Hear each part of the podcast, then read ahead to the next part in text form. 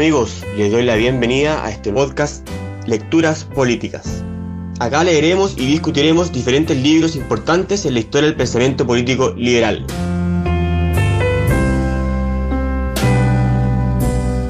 Bueno, hola a todos. Estamos en nuestra tercera sesión de nuestro ciclo de lectura del libro de Raymond Arón, El opio de los intelectuales. Para esta ocasión leímos el capítulo 3, El mito del proletariado. Este vendría siendo el tercer mito con el cual termina Arón, entiendo su introducción del libro, su primera parte, después viene otra parte menor, pero son tres mitos que él quiere graficar. El mito de la izquierda, el mito de la revolución y ahora el mito del proletariado.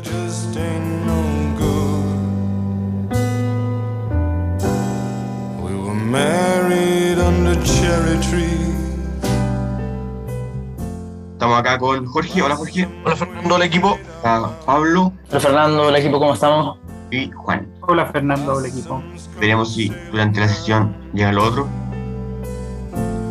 Through the streets and through the playground The sun would stream on the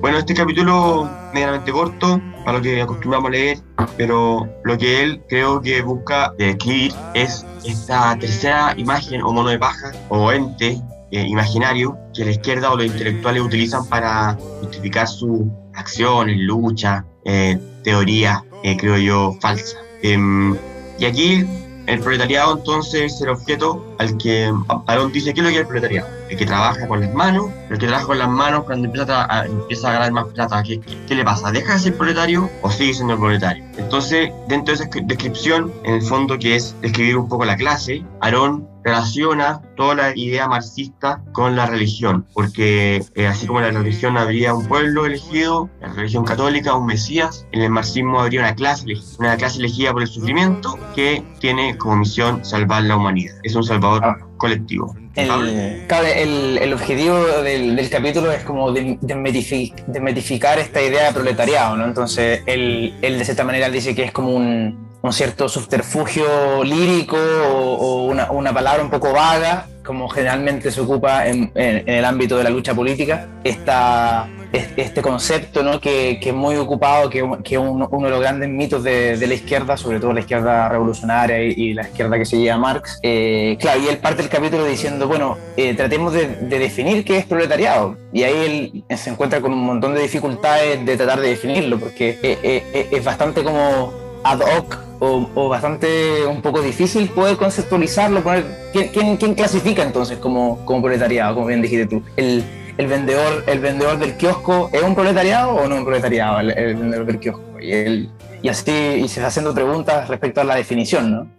Claro, ahí pasa un poco al, a la analogía. Entonces, dice, hay un Mesías, genera una ruptura y nos invita al reino de Dios, ¿cierto? Esto lleva al marxismo, hay una misión, un Mesías, que en este caso es colectivo, que es el proletariado. La ruptura es el fin, gracias a la revolución, de lo que se vive, y el reino de Dios es la libertad. Entonces hace una analogía tal cual con la religión católica, con el cristianismo, y la nueva fe en el Mesías es la nueva fe en el proletariado. Eh, siempre como algo universal. ¿Ya? Se supone que en la teoría, en la teoría marxista, el, el, esta, este grupo llamado proletariado se supone que es la, el ente que, que ejecuta el, el, acto de revolución que hace que, que venga, el, que venga la nueva, nueva la, la el, paraíso en la tierra. Entonces es, es, como el proletariado, el concepto de proletariado juega un rol fundamental en la teoría de la izquierda y la teoría marxista porque se supone que son el, ente que hace cambiar la historia, que hace el, que hace el, salto hacia la revolución. Claro, el Mesías. Bueno, ahí dice ya,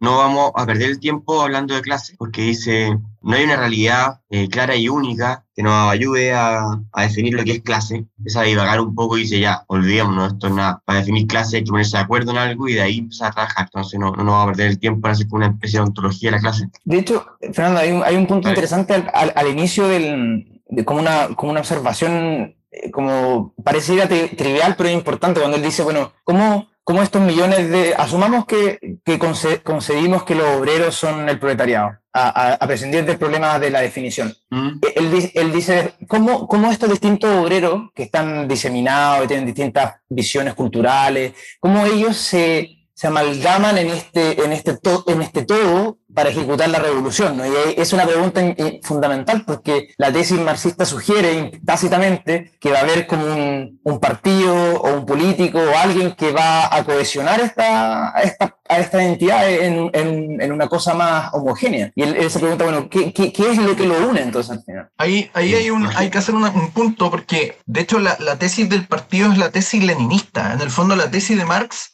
es la tesis de este Mesías colectivo que sería el proletariado, eh, y que va en el fondo ligado con esta idea de que las contradicciones... Eh, en el fondo del capitalismo van a, van a llevar irremediablemente a que este Mesías colectivo impulse la revolución. Y de alguna forma lo que hace Aaron acá es, es, abordar que ese mito, en términos estrictos, no se cumple. No se cumple porque el proletariado no, primero no adopta esta, esta, este rol revolucionario eh, y además porque de alguna forma se producen otros procesos de cambio que van haciendo que esta figura eh, se vaya como adaptando al, sistema. Y la tesis de la vanguardia o la tesis del partido como encarnación del proletariado es una tesis de Lenin, que Lenin en el fondo enarbola para de alguna forma justificar la acción del partido bolchevique en función del impulso revolucionario en el contexto de la revolución rusa. rusa. Entonces, la tesis del partido no es una tesis de Marx, es una tesis de Lenin. Eh, y obviamente ahí Aaron lo aborda porque va mostrando cómo, de alguna forma, desde la perspectiva del intelectual, se va reforzando esta idea mítica de un, de un, proletario revolucionario, pero que en la realidad no, no, no, no es así. ¿A qué le llamas tú tesis del partido? No, porque Lenin lo que dice es que en el fondo Lenin hace una constatación, el que en el fondo e, este, esta idea de que el proletariado va a impulsar la revolución no se cumple o no, o no se cumple totalmente. Y por lo tanto Lenin lo que hace es enarbolar la idea de que tiene que haber una vanguardia que de alguna forma dirija el proceso y dirija al, proletariado. Ah. Esa vanguardia obviamente está conformada por, eh, en el fondo, una minoría intelectual. Una adecuación debido a que la realidad niega su niega la a la tesis original, claro. Claro, claro, porque, porque, de cierta manera eh, Marx asume como si esto fuera como un orden espontáneo que, que se cohesionan todos estos, estos elementos a formar el proletariado y como que todos despiertan y se revolucionan, ¿no? Y, claro, y, las interpretaciones posteriores dicen, no, en realidad hay, necesidad como un factor catalizante sea este la cultura para Gramsci, el partido para Lenin, mm. eh, y, distintos elementos catalizadores de, de, ese, de esa unión. Claro, de alguna forma Marx da más prioridad a lo que, bueno, de, ahí viene la, pretensión del marxismo científico, él da más prioridad a las leyes de la historia, él dice que de alguna forma las leyes de la historia en este proceso dialéctico van a dar paso a este proceso, inevitablemente. Y, y, de alguna forma prescinde, no totalmente, de la voluntad de los hombres en ese proceso. Es decir, esto es inevitable. Es inevitable. Pero en la realidad histórica, es decir, en lo concreto, eso no ocurre así. No ocurre, claro. Y ahí entra entonces esta lectura de la vanguardia como, como el catalizador o el que tiene que gatillar este proceso para que se cumpla efectivamente. Bueno, y... y, por, eso... Dale, Pablo. Eh, no, y por eso, como bien decía Jorge, eh, eh, es un, es un, mito que hay que mistificar y por eso Aaron dice, bueno, si, mm. si, seguimos, si seguimos esa conclusión lógica, entonces obviamente eh, este mito de que el proletariado despierta y adquiere conciencia y se revoluciona es, un mito simplemente retórico de los intelectuales de izquierda sobre todo. Y lo, lo interesante ahí que Aaron dice una cosa que me parece bien, bien particular, dice que le llama la atención que, de alguna forma los intelectuales que a priori tienen un cierto desprecio por la, la, la por en el fondo la, clase obrera o los, o los trabajos manuales, luego lo vindican a aquellos que hacen eso como los sujetos que de alguna forma van a eh, instaurar un nuevo orden.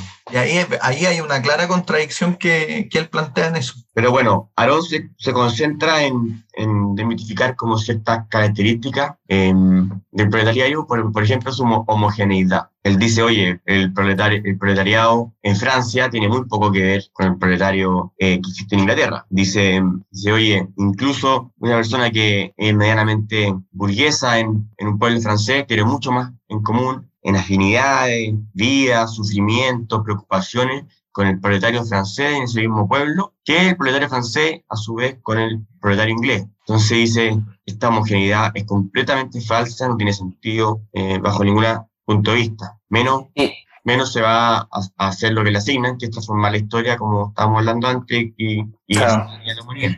De hecho, hay varios puntos. Uno, claro, como dijiste tú, el, el tema este de, la, de la, la falta de homogeneidad eh, otro punto que hace Aaron es con respecto a, la mejora marginal, gradual del, del, trabajador, que hace que en realidad se vaya pareciendo más a un burgués que a, que a una clase proletaria homogénea. Eh, y el otro factor que también elabora Aaron en, este capítulo que encontré súper interesante es como la, la, división del trabajo hace que, que la producción de, para, de bienestar sea tan compleja que es imposible que una entidad homogénea con el mismo conocimiento despierte y pueda ser capaz de controlar esta complejidad, por lo que se requiere como de cierta verticalidad epistémica de esta manera, o, de habilidades, dice, dice Ese punto lo encontré interesante también. ¿Pero cómo? Pero ahí, ¿qué? Cuando dice, en una parte del capítulo, cuando dice que para hacer control de que la, producción de la Renault, por ejemplo, dice, es tan compleja que es, imposible creer que, que, una masa homogénea de individuos llamada proletariado va a ser capaz de controlar y, y, manejar esta, esta complejidad, por lo que inherentemente se requiere de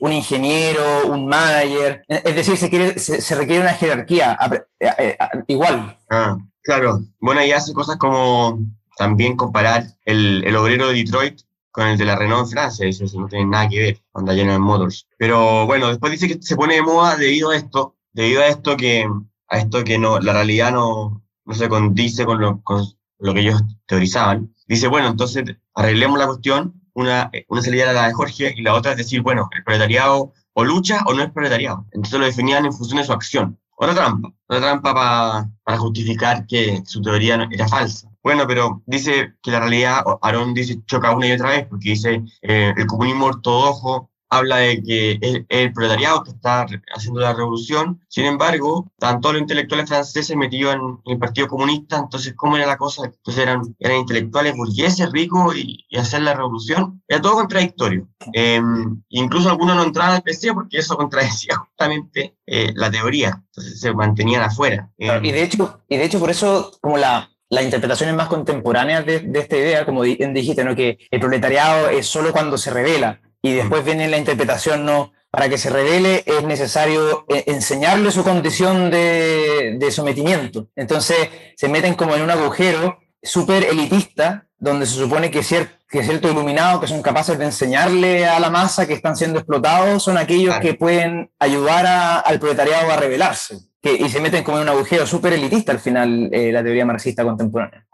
De hecho, de hecho, al final lo que muestra es probablemente una de las principales contradicciones de, de estas doctrinas que buscan o, o, se plantean como las que van a terminar con la explotación del hombre por el hombre, que van a acabar en el fondo con eh, las estructuras eh, de alguna forma, eh, no sé cómo llamarlas, estructuras en el fondo donde unos gobiernan, otros son gobernados. Todo eso de alguna forma Aaron lo, lo, muestra que en su génesis tiene un, problema que conlleva contradecir esa pretensión, porque al final, de alguna forma, esto de la necesidad de la planificación, la necesidad del mando, la, la necesidad de, eh, en términos así como bien eh, generales, de iluminar a ciertos grupos para que tomen conciencia de sí para sí, lo que termina haciendo reforzar eh, e incluso instaurar con mayor ahínco estructuras de dominación o, de, o, de, mando eh, sobre aquellos a los que se busca liberar. Y ese yo creo que es una, una contradicción eh, esencial en este tipo de, de doctrinas específicamente el marxismo y, otras más que se plantean con esa pretensión de, acabar con,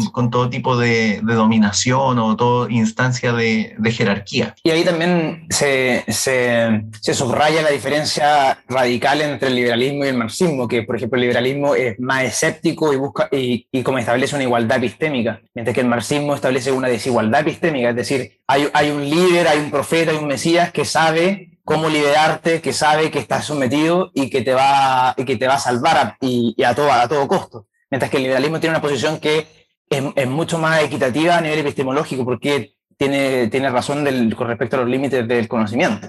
Que esto, ojo, esto es un poco lo que luego replica, eh, por ejemplo, Jason Brennan en Capitalismo, ¿por qué no? Con la discusión con Cohen, porque de alguna forma lo que, lo que plantea Caron es que, de alguna forma, la postura de, estas ideologías es situar el, el, futuro perfecto en una cuestión que es más bien eh, imposible de dilucidar y una crítica radical del presente. En cambio, de alguna forma, él, plantea el proceso de reformas dentro de estructuras como capitalista o democrática, lo que permite es efectivamente actuar sobre el presente asumiendo su, sus pros y sus contras y no en el fondo prometiendo una idealización futura que nadie garantiza que se cumpla. Entonces ahí también hay un punto que, que, que también tiene que ver con esta estructura mítica, porque al final es, lo que está diciendo Aaron, es que esto es simplemente una nueva versión de la, de la segunda venida de Cristo, en que se va a acabar el sufrimiento, en que, en, que, en que ya no va a haber guerra, en que no va a haber violencia, en que todos vamos a vivir armónicamente. Es eso lo que está diciendo Aaron en este capítulo, es esa la promesa, y, y, ahí eso toca fuertemente eh, las, las, fibras o las sensibilidades arraigadas de, de carácter religioso en los sujetos. Bueno, y esto nos pasa al, al, siguiente como apartado del capítulo, que, en la cual eh, Aarón compara la liberación ideal, que es la que estaba un poco describiendo Jorge, con la liberación real. Eh, Aarón parte describiendo un poco la teoría de la explotación de, de Marx, que dice que, el, que, todo el valor que se genera eh, del trabajo es gracias a los trabajadores eh, y que sin embargo el, empresario, debido a su poder y, y, ser dueño del capital, le paga nada más que eh, una, fracción de ese valor, que es el salario, nada más que necesario para que se pueda reproducir junto a su familia. Bueno, y la causa última de esto sería la propiedad privada. Sería un poco el resumen que hace Aarón de la, teoría de explotación. Y, y Aarón dice, bueno, esto es falso, de partida por los precios, por la teoría del valor. Es falso que el valor se genera por, nada más que por el trabajo. El valor es subjetivo y eso fue descubierto en 1870, por ahí, y le otorga un poco la demanda. Nada que ver lo que uno haga o no haga con el trabajo no puede esforzarse mucho en hacer muchas cosas y el valor de eso es, puede ser nulo. Eh, luego, ahí, Pablo. Ahí sí, ahí también hace un punto súper super bueno, encontré que, porque dice ¿no? que se critica, se critica al, a la propiedad privada o al sistema capitalista por, por distintas cosas como la explotación, ¿no? estas, todas estas cosas de la teoría marxista, pero él dice, en la página 80 dice, eh, menos, menos que el olvido de los teoremas económicos de Marx, a, prescindirte como de que la teoría económica de Marx está, está mala, dice, eh, lo, lo, interesante es que muchas de las quejas de, de, de, la condición obrera no tienen nada que ver con el sistema de propiedad, porque subsisten idénticamente cuando los medios de producción son controlados por el Estado. Entonces, es interesante decir que, a prescindir del nivel teórico, todas esas críticas que se le hacen a la propia privada son, persisten y son incluso exacerbadas bajo, bajo el control de los medios de producción a través del Estado. Claro, bueno, yo, yo iba, iba, a ir para allá. Entonces, en el fondo, dice, esta teoría de explotación es falsa, por lo, que dice, por lo que yo escribí, que, que Pablo dice, ya olvidémonos de esto, la teoría del valor. Segundo, los trabajadores están preocupados de, de, otras cosas, independiente, eh, que un poco con lo, lo, que decía antes con, con la revolución, que cuando se hacían cargo otras personas de lo que estaba ocurriendo, era un mero reemplazo de elites. Lo que, y lo que sigue ocurriendo, seguía ocurriendo. Antes eran una elite, ahora fue otra. Entonces acá es, entra otro, otra forma de, de propiedad y las miserias siguen en los proletarios. Y en tercer lugar, eh, esta, esta cuestión necesaria del trabajador es completamente variable. Y acá vuelvo un poco al, al mito del proletariado, porque dice, en el fondo el proletario no es homogéneo, las personas son diferentes, tienen necesidades diferentes, proletario acá allá son diferentes. Entonces, bueno, chao con, con, la, con la idea de explotación. Y acá dice, vamos a las quejas típicas que tienen los trabajadores, o quejas o necesidades. Sueldo insuficiente, jornada de trabajo muy larga, amenaza del desempleo, angustia, al hastío por, por la técnica y sentimiento de, de nunca poder progresar en la vida, de, de estar determinado a ser un proletario. Finalmente, eh, ser consciente de, de, ser, víctima de una injusticia fundamental. Bueno, Aaron va uno a uno diciendo que el sueldo insuficiente se mejora con el capitalismo. La jornada de trabajo muy larga es cada vez más corta en los países más capitalistas. La amenaza de desempleo sigue latente, es cierto. Pero bueno, eso es, por definición creo eh, imposible de, solucionar. Más aún hoy día, pensémoslo, lo que ocurre con cada industria que va quedando obsoleta por las mejoras técnicas o, la dinámica de la economía. Eh, el astillo de la técnica también mejora con el capitalismo porque bueno, va siendo necesaria cada vez más diversidad de, de, de funciones. Eh, Aronta es que en 1950, entonces yo creo que ahí eh, no era muy claro. Eh, Aron tampoco lo dice, obviamente por, porque, mm, bueno, ahí la, está la revolución industrial todavía en, su segunda etapa, como la, fabricación en masa está, en su apogeo. Con el castillo del, del, que hace el lápiz, como decía Smith, era un lápiz, ¿no? Decía Smith, ya se me olvidó. Y bueno, y está atrapado un sentimiento que obviamente el capitalismo em, libera, el capitalismo da más oportunidades. Mientras más capitalista es la sociedad, es más libre. Claro, Todo lo contrario lo que ocurre en, en la Unión Soviética, donde, sin embargo, eh, se equivoca, porque ahí le da como, ahí, uno entiende que todavía había como escepticismo de lo malo que era la Unión Soviética. Aaron dice como que en la Unión Soviética han habido ascensos, ascensos sociales. Eh, pero claro, habían ascensos porque lo apuntaban con el dedo, ¿no? Porque cumplían con la... Eh, a los miembros del partido, ¿no? A los miembros del partido, claro, que antes quizá obviamente eran pobres, pero claro, entraban al partido, cumplieron las órdenes de arriba, y iban subiendo, iban andando en autos más elegantes. Pero claro, todavía no había una conciencia absoluta de, lo que estaba pasando ahí, parece. Claro, y la propaganda en ese tiempo de la Unión Soviética en 1955 estaba súper vigente. ¿La qué, perdón? Digo, la propaganda de la ah, Unión Soviética en ese tiempo, es decir, en 1955, digo, eh, muchos pensaban de que el mundo iba a girar hacia, hacia el comunismo. Hacia Claro. En el fondo, lo, que, hace Aaron en estas páginas eh, es revisar un poco, claro, desde la revolución industrial hasta el 50, todos los beneficios y todas las ventajas que, ha tenido el capitalismo y, a, y a vez ir perfeccionando y reformulando el capitalismo para, eh, para responder a las necesidades de los trabajadores. Y él dice, claro, todas esas críticas que se le hacían a, la propiedad privada en realidad no son inherentes a la propiedad privada porque se ha demostrado perfectamente compatible con reformas en favor de los trabajadores. Entonces él dice, bueno, entonces ¿de qué, de qué estamos hablando? Ya que, ya que uno no es la propiedad privada y dos, cuando el Estado se hace cargo de la, de la propiedad de los medios de producción es peor todas estas críticas. Entonces él dice, mm. bueno, no. Y ahí va y dice, donde, esta, esto, no ocurre, donde esto no ha ocurrido, lo que toca ahí describir, Pablo, donde, esto ocurre, las tentaciones marxistas en el fondo representan un radicalismo, radicalismo estéril. Yo creo que ahí estaba pensando en Estados Unidos, donde claramente la cuestión era tan bullante en esos años guerra que está la economía creciendo. Y es un punto súper... ¿Ah? Es un punto súper bueno, yo, también lo destaqué porque en el fondo él, hace el mensaje ¿no? de, que, de que si hay que, de cierta manera, siempre estar reformando, mejorando y, perfeccionando el capitalismo de manera que vaya mejorando las condiciones de la, de la parte obrera, porque de otra forma eh, puede ser que eh, la semilla de, esta, de estas teorías marxistas eh, caigan dentro de, la casa obrera y, ocurra esta guerra de clase y ocurran estas revoluciones, etc. Que también la misma aprensión que tenía John Stuart Mill, él cuando escribe su ensayo sobre el socialismo, él no lo escribe alabando el socialismo, sino que él lo dice como una preocupación de que tenemos que reformar ciertas cosas para que el socialismo en Inglaterra no, no encuentre un lugar fértil en el cual crecer. Claro, las revoluciones se evitan con reforma, el reformismo de... Jorge, ¿dice algo? Sí, lo que pasa es que ahí Aaron yo creo que hace un, un, planteamiento que me parece muy, muy clave porque de alguna forma lo que dice es que el, a diferencia del, del, de la estructura del sistema soviético en, en los capitalismos, en las democracias avanzadas capitalistas, lo que se comprendió de alguna forma en la, en la praxis es que eh, un sistema o los mecanismos de ajuste van permitiendo no solo elevar las condiciones de la población en general, sino que van de alguna forma resolviendo problemáticas que eventualmente, si no son resueltas, son asociadas directamente a una, a una monocausalidad que es errada, que es atribuírselo todo al régimen de propiedad privada. Y entonces, Aaron, de alguna forma lo que plantea es que la idea o el planteamiento de atribuir a solo el régimen de propiedad privada la, todos los males, eh, no, solo es, no solo es parte como de la estructura mítica del discurso, sino que además, de alguna forma, eh, impediría el tema de resolver problemas que no necesariamente tienen esa raíz, sino que otro tipo de cuestiones que él describe como, por ejemplo, el cambio técnico,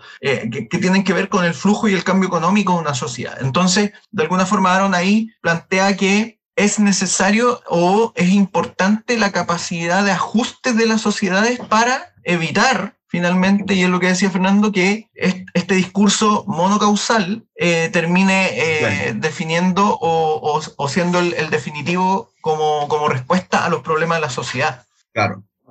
Que haya, que haya un contrapeso social o político de la sociedad civil que haga contrapeso a, o sea el poder económico, o sea el poder estatal, para que de cierta manera se vayan absorbiendo estas cosas y se vayan reformando de manera propositiva, que es también un poco la tesis que hace Hachemoglu en su nuevo libro El corredor estrecho también.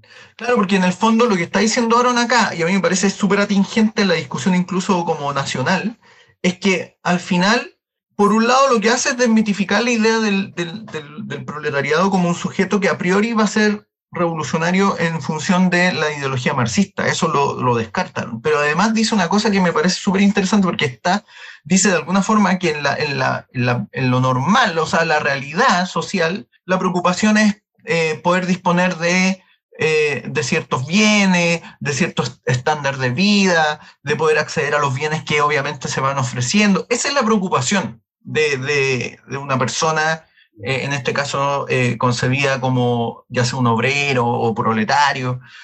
Y entonces, ¿qué es lo que Aaron dice al final? Que de alguna forma el juicio lapidario con respecto a, por ejemplo, la, la propiedad privada, surge o prende cuando esas preocupaciones no son abordadas o no, o no se ven resueltas. Eh, y eso me parece que es un punto clave porque de alguna forma lo que va mostrando Aaron es que cierto reformismo en función de un marco capitalista evita ese tipo de auge eh, discursivo. Él pone el caso de Gran Bretaña con los laboristas y también pone el sindicalismo sueco eh, como, como ejemplo. Entonces me parece que igual es relevante en la discusión porque de alguna forma él ve que ese discurso toma fuerza en función de vindicaciones que no tienen que ver con el problema de la propiedad, pero que sin embargo terminan siendo vistos como, como, como tal y además terminan siendo vistos como que la solución es la abolición de la propiedad. Y ahí hay un problema que, que, que en este caso Aaron advierte muy claramente, a mi, a mi parecer.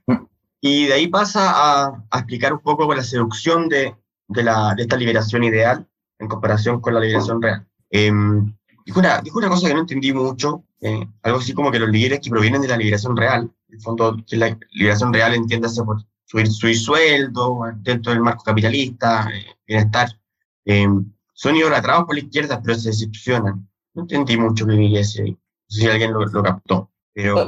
Yo creo que como en general hace el mismo argumento de la, cuando hacía el capítulo de la revolución, ¿no? Que, la, la, reforma, gradual, la reforma eh, pausada que va mejorando las condiciones de vida no, no, es, no es sexy para, para el revolucionario, para, para la izquierda un poco bien pensante. Dice que como que los líderes que salen de ahí, los líderes intelectuales que son fruto de esto, que yo entiendo que son todos los líderes eh, burgueses, entiéndase, pasan a ser líderes, son idolatrados, pero como que se les perdonan todo lo que hicieron, porque en el fondo son hijos de, una liberación real.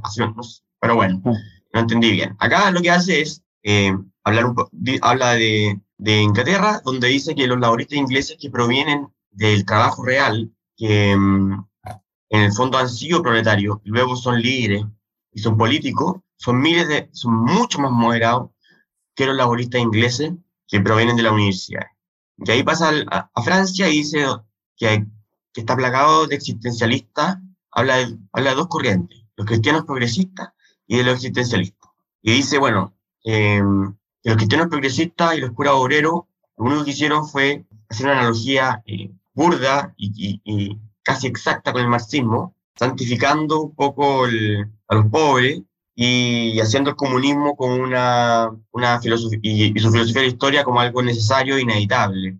Eh, y por eso los curas obreros se habrían metido en, en las poblaciones y, y habrían sido los proletarios, los, pobres, los futuros liberadores de la humanidad. Eh, a ese nivel, dice, dice Aaron. Eh, dice que esta cuestión es, como haber hecho física con la física de Aristóteles, hoy día que teníamos a Einstein y Newton. Pero, pero bueno, es lo que hacían los curas obreros. Eh, y los existencialistas, bueno, eso en fondo un poco por qué el cristianismo y ciertos católicos tenían tanta atracción por, esta liberación ideal, un poco conectándola con, con el universo, o sea, con el paraíso terrenal. Y luego el existencialista, que, bueno... Sartre, entre el, el, la, el más conocido. Pero ahí era como una constante contradicción, porque, porque los existencialistas hablan mucho del, de que la, de la existencia está en el hacer, en, en, en, el vivir. Entonces ahí con el proletariado, em, la atracción era era un poco a la acción. No sé cómo, Jorge, ¿cómo lo veis? lo que pasa es que ahí, bueno, con el tema de los, del cristianismo es como eh, la restauración de esta, de esta comunidad perdida, por un lado. Eso es lo que él trata de explicar, esta visión de el restablecimiento de una comunidad perdida, que en el fondo, eh, desde el punto de vista del cristianismo, se pierde con el pecado original y entonces acá ese pecado original eventualmente sería la propiedad privada. Entonces, con esa abolición se restablece esa comunidad. Y por el lado de lo existencialista, y que él eh, eh, recurre a Sartre para explicarlo, de alguna forma tiene relación con la idea de, existencialista de que la libertad de alguna forma tiene que ver con, con una noción de autenticidad y como la autenticidad de alguna forma exigiría una acción fuera de toda traba. Pero de alguna forma Aaron dice esto lleva o desconoce que las sociedades funcionan bajo ciertas estructuras que generan trabas en nuestra acción para poder interactuar con otros. Entonces, de alguna forma conlleva, dice, dice Aaron, a, eh, dice un radicalismo ético. Esto es interesante porque a mí me parece que es, muy similar a lo que ocurre hoy día, un radicalismo ético que desconoce de alguna forma la importancia de las estructuras sociales o lo que uno podría hoy día llamar eh, las instituciones informales o, o, las reglas informales, ¿cierto? pero que además eh, predispone a un revolucionarismo, dice Aaron, verbal, es decir, a una pretensión eh, que de alguna forma se traduce en esta idea de que el lenguaje es engañoso, de que en el fondo algunas expresiones de ciertos grupos son engañosas, tienen una pretensión de dominio y por lo tanto este sujeto tiene que liberarse de eso también. Eh, y de alguna forma eso conlleva una, a una, también una contradicción según Aaron porque eh, es imposible de alguna forma la pretensión revolucionaria llevarla a cabo sin, por ejemplo, establecer jerarquía, sin eh, recurrir a ciertos marcos o reglas que ya existen, y por lo tanto termina siendo una especie de ilusión al final. Y, y bueno, eh, también se ríe un poco de esta idea de empatizar con el proletariado, como una cosa, una buena señal ya, ¿no? Lo que hoy día los gringos llaman virtue signaling, signaling. No sé si, esa, si ese término se habría ocupado en esos años, pero bueno, hoy día es muy, radical, pero es muy importante. Y dice, bueno, por, por, más que uno quiera marcar su virtuosismo, esta cuestión no sirve para nada. Porque mira, si tú estás con los proletarios rusos, estás contra los proletarios gringos. Si estás con los proletarios en Francia, son todos comunistas, están necesariamente en contra de los proletarios alemanes, son todos anticomunistas. Ahora entonces, vamos a la mayoría. Unámonos a la mayoría, porque las mayorías también son bien eh, endiosadas. entonces, si, vamos a, la mayoría, deberíamos ser todos socialistas en 1930, pero hoy día comunistas. Eh, y, si, y, entonces, esto en Francia. Ahora, si nos vamos, si nos vamos entre países, bueno, seamos la, laboristas en Inglaterra, uno socialdemócratas neoliberales, eh, pero en Francia es comunista. Entonces, por más que uno quiera eh, empatizar con el proletariado, en la práctica esto no, no te lleva a ningún lado. Ahí encontré interesante también cuando, eh, un, un, poquito más adelante, cuando habla de que eh, él dice, bueno, el, marxismo eh, como tal, propagado por los comunistas a través de que fuera como una explicación científica mm. de, la, de, la, explotación obrera, es simplemente ideología, y eso obviamente ya está demostrado a través de la economía. Y después dice, tampoco el marxismo, visto como la filosofía inmanente del proletariado, es válida porque en el fondo simplemente eh, lo tratan de convencer al, al, obrero de que, de que, de que está, está siendo sometido y tal. Y él dice ahí, concluye cuando dice, muy lejos de ser el marxismo la ciencia de la desdicha obrera y el comunismo la filosofía inmanente del proletariado, el marxismo es simplemente una filosofía de intelectuales que ha seducido fracciones del proletariado. Y el comunismo utiliza esta pseudociencia para alcanzar su propio fin, que es la toma del poder. El, claro. elocuentísimo. Ojo, ojo que ahí tú usaste, Pablo, eh, Aaron también lo hace, la palabra ideología en el sentido peyorativo del término, eh, que, que, nubla un poco la realidad, y, eh, pero ideología puede ser utilizado de, de manera, digamos, más... claro, o más que nubla, que reemplaza la realidad. Claro, reemplaza por una cuestión que no lo que, que, la niega, claro, la niega. Claro, porque en el fondo tiene, tiene, ese doble efecto. Uno que no es, uno que no es ciencia mm. y dos que no es, que no es una, la filosofía de, de, una, de una comunidad homogénea llamada proletariado que, es, que despierta para rebelarse, sino que al contrario, es, una, es una, un grupo pequeño de intelectuales que seducen a través de esta retórica a ciertos grupos del, del probablemente clase trabajadora con la intención de eh, hacerse con el poder, en el fondo. Y ahí como Pablo, esa, esa, crítica de Aaron es muy similar a la que hace Berlin en, en Dos Conceptos de Libertad, cuando él de alguna forma dice que la idea desarrollada respecto a la libertad positiva de alguna forma está ligada con eh, la pretensión intelectual, muy intelectualizada, que asumen algunos, ciertos intelectuales, de presumir que han sido capaces de visualizar lo que otros deben ser.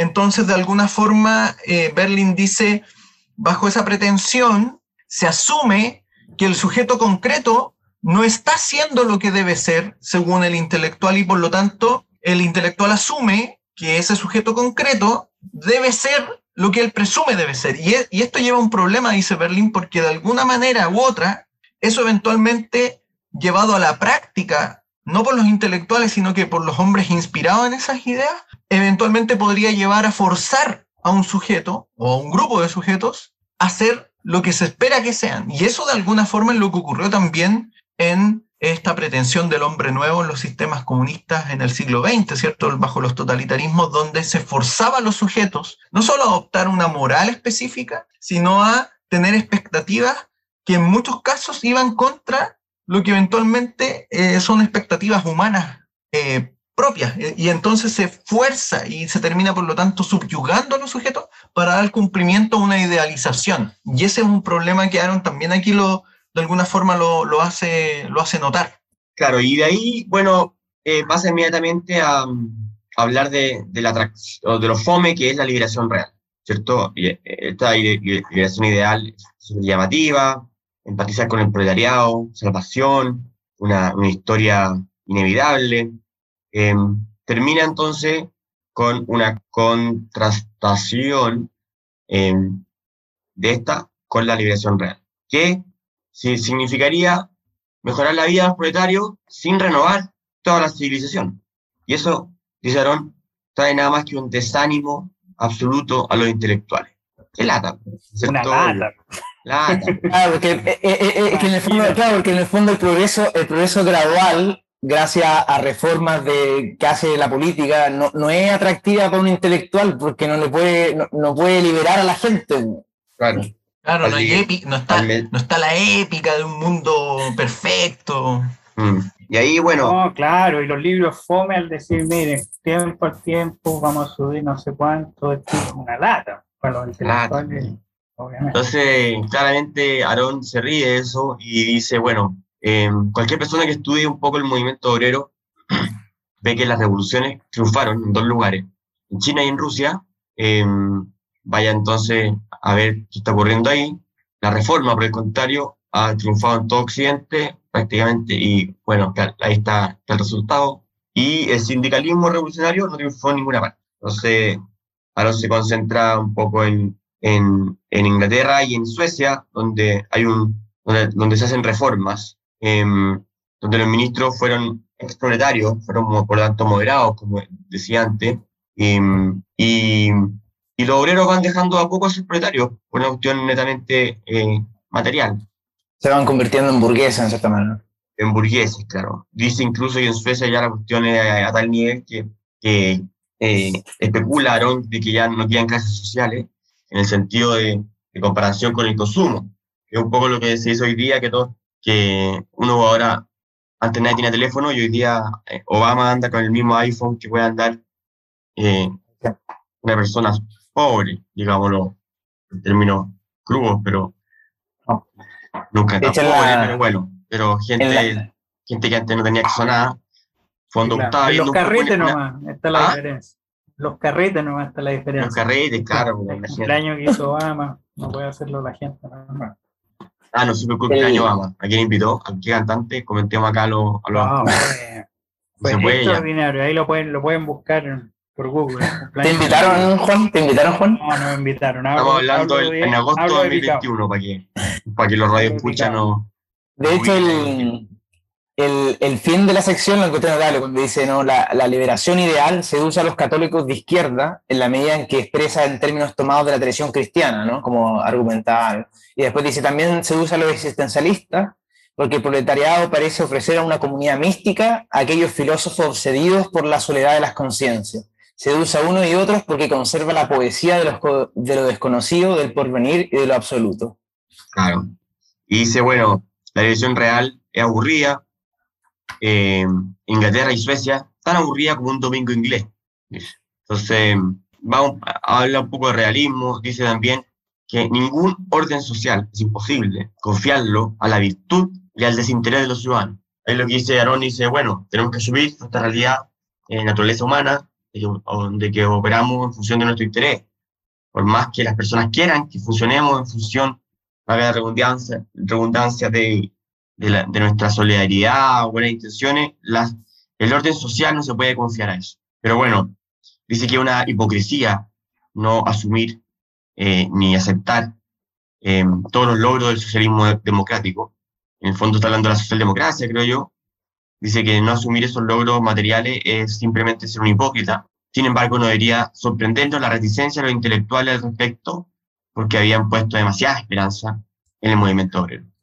Y sería, ¿no? En el, último apartado hace como una, eh, se llama del optimismo político, ahí hace como una pequeña, un pequeño resumen de los tres mitos, ¿no? El, mito de la izquierda homogénea y coherente, el mito de la revolución como la épica que siempre ha enarbolado la, la izquierda, eh, y el mito del proletariado como esta entidad homogénea la cual, la cual despierta y, y, se revela contra su, su esclavitud, ¿no?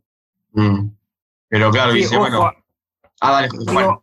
Ojo, solo, solo un punto en relación con estas, eh, digo, liberaciones reales en el punto de que, de que hijo de su tiempo, porque, porque también estas liberaciones reales al final, digo, tuvieron efecto, digo, negativo y fue necesario tanto en Inglaterra como en Suecia en los 70, en los 80, ¿no es cierto?, hacer reformas liberales porque también el Estado estaba, estaba matando a las personas.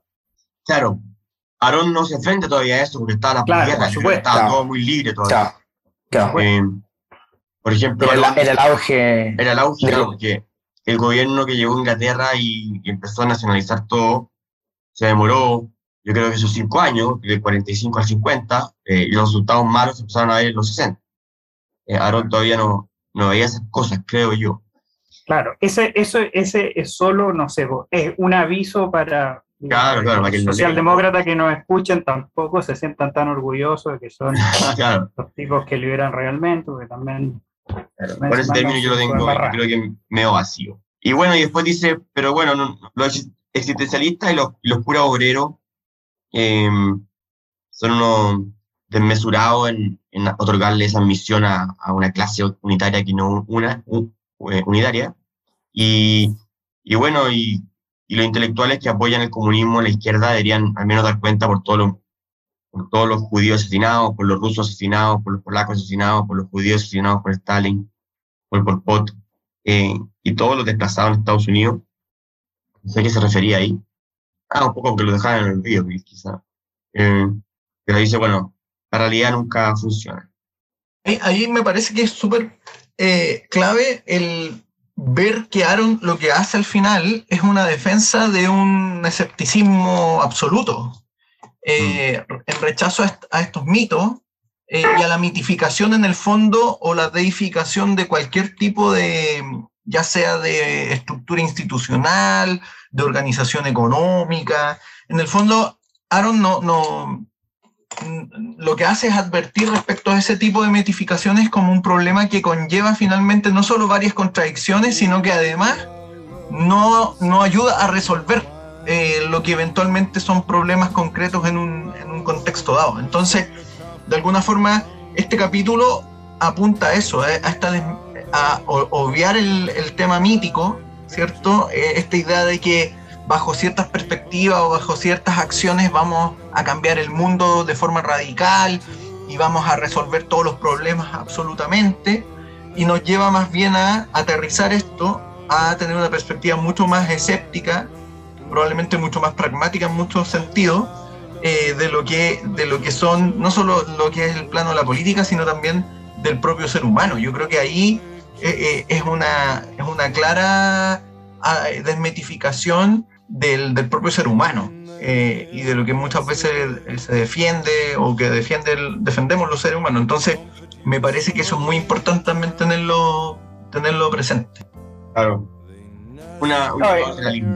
Eh, es interesante. eh, Ah, ah, disculpa. No, solo eh, de cierre. Lo encontré interesante de cierta manera como Aaron se, se, se relaciona mucho como a la idea de que tenía Hayek, ¿no? De hacer este, este gran trabajo en contra de los abusos de la razón, ¿no? Y, aquí Aaron hace como un, trabajo parecido en, en subrayar lo- los abusos de los intelectuales y, los excesos de los intelectuales eh, al enamorarse de, estas, de, estos tres mitos, ¿no? Y, y- los riesgos los riesgos de caer, eh, a pesar de que son intelectuales que supone que tienen que velar por, por el escepticismo y por la razón, caen presa de, de- de los peores atropellos de la humanidad al, al caer víctimas de estos, de estos mitos, ¿no? que es como un poco lo que, lo que trató de hacer Hayek eh, a lo largo de su carrera con, con su trabajo con respecto al abuso de la razón. Tal cual. El opio de los intelectuales. El abuso de la es. razón. Ya, pues, gracias. Estamos eh, y nos veremos para la próxima sesión. Chao, equipo. Chao, que estén bien. Chao. Cuídense, cuídense. People, they